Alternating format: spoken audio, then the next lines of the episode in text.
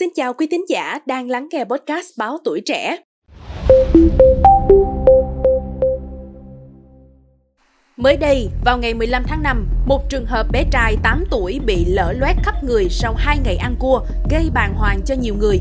Trong đó, phần môi và mắt của bé loét rộp nên không thể mở ra được, còn phần mũi thì gây khó thở. Mặt khác, những triệu chứng ban đầu rất giống với dị ứng hải sản, nhưng theo kết luận của bác sĩ, bé bị hội chứng ngộ độc Steven Johnson.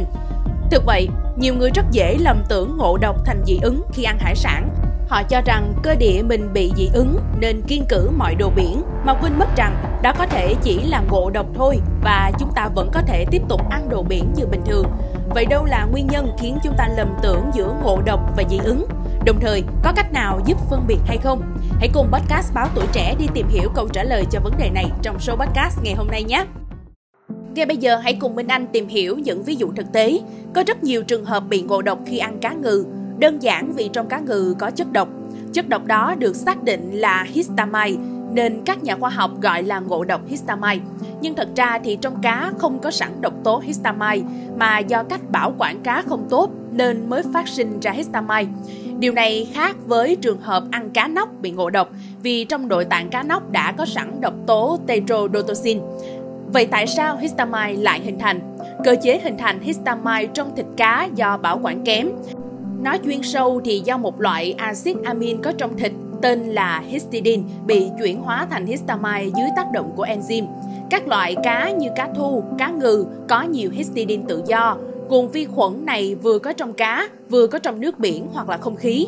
Đó là lý do vì sao mà cá họ thu, ngừ nếu không được bảo quản tốt thì sẽ dễ phát sinh histamine gây ngộ độc.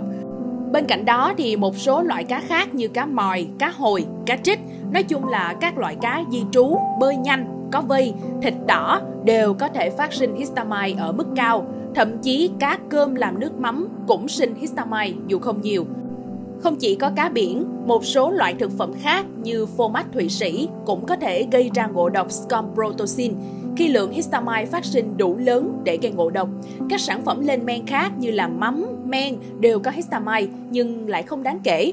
Và đó là histamine, chất gây ngộ độc khi ăn hải sản. Vậy còn dị ứng thì như thế nào? Chúng có giống nhau không? Và vì sao chúng ta lại nhầm lẫn ngộ độc với dị ứng?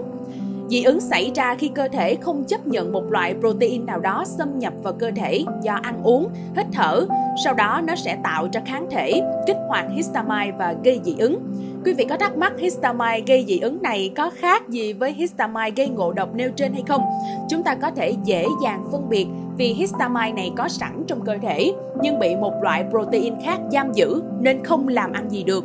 Chỉ khi nào hệ miễn dịch ra lệnh thì histamine mới được giải thoát và đi hành hạ cơ thể của chúng ta. Thực tế thì thực phẩm nào mà chúng ta ăn hàng ngày lại chẳng ít nhiều có protein đúng không ạ? Từ trứng gà, thịt bò, thịt heo, tôm cua, cá mực đến đậu phộng, đậu nành, bánh mì, lúa mạch, thậm chí là bia bọt đều có tiềm năng gây dị ứng. Nhưng có người dị ứng với thực phẩm này mà người khác lại không. Tại sao lại như vậy? Cho đến nay thì khoa học chưa hiểu vì sao người này dị ứng với thực phẩm này mà người khác lại không. Giải thích đơn giản nhất là do cơ địa mỗi người thì khác nhau. Nói đi thì cũng phải nói lại, triệu chứng ngộ độc histamine và dị ứng đều rất giống nhau, cùng gây ngứa ngáy, mẩn đỏ, sưng vù mặt mũi, chóng mặt, nhức đầu, khó thở và đau bụng. Trong một số trường hợp thì dị ứng có thể diễn biến nghiêm trọng và gây tử vong. Còn ngộ độc histamine thông thường sẽ tự khỏi sau một vài ngày. Dị ứng với loại thực phẩm nào thì coi như mắc phải lời nguyền và phải kiêng cữ thực phẩm đó suốt đời. Tốt nhất là nên như thế. Dị ứng rất thiên biến vạn hóa, có loại thực phẩm gây dị ứng từ lúc bé cho đến hết đời. Có loại lúc bé thì dị ứng, khi lớn lên thì lại hết. Nhưng với hải sản thì lại khác, nhất là với loại giáp xác như là tôm, cua, nghêu sò, ốc hến. Lúc nhỏ ăn thì không sao, nhưng lớn lên đại bị. Khoảng 1-2% dân số bị dị ứng hải sản. Các loại cá biển như cá thu, cá ngừ, cá trích thường là ngộ độc histamine nhiều hơn là dị ứng. Và cuối cùng, để giải quyết nỗi lo trên, thì quý vị thính giả nên đi test da, thử máu để có thể xác định rằng mình đang bị dị ứng với thứ gì. Từ đó mới biết cách phòng tránh và không ăn thực phẩm đó nữa.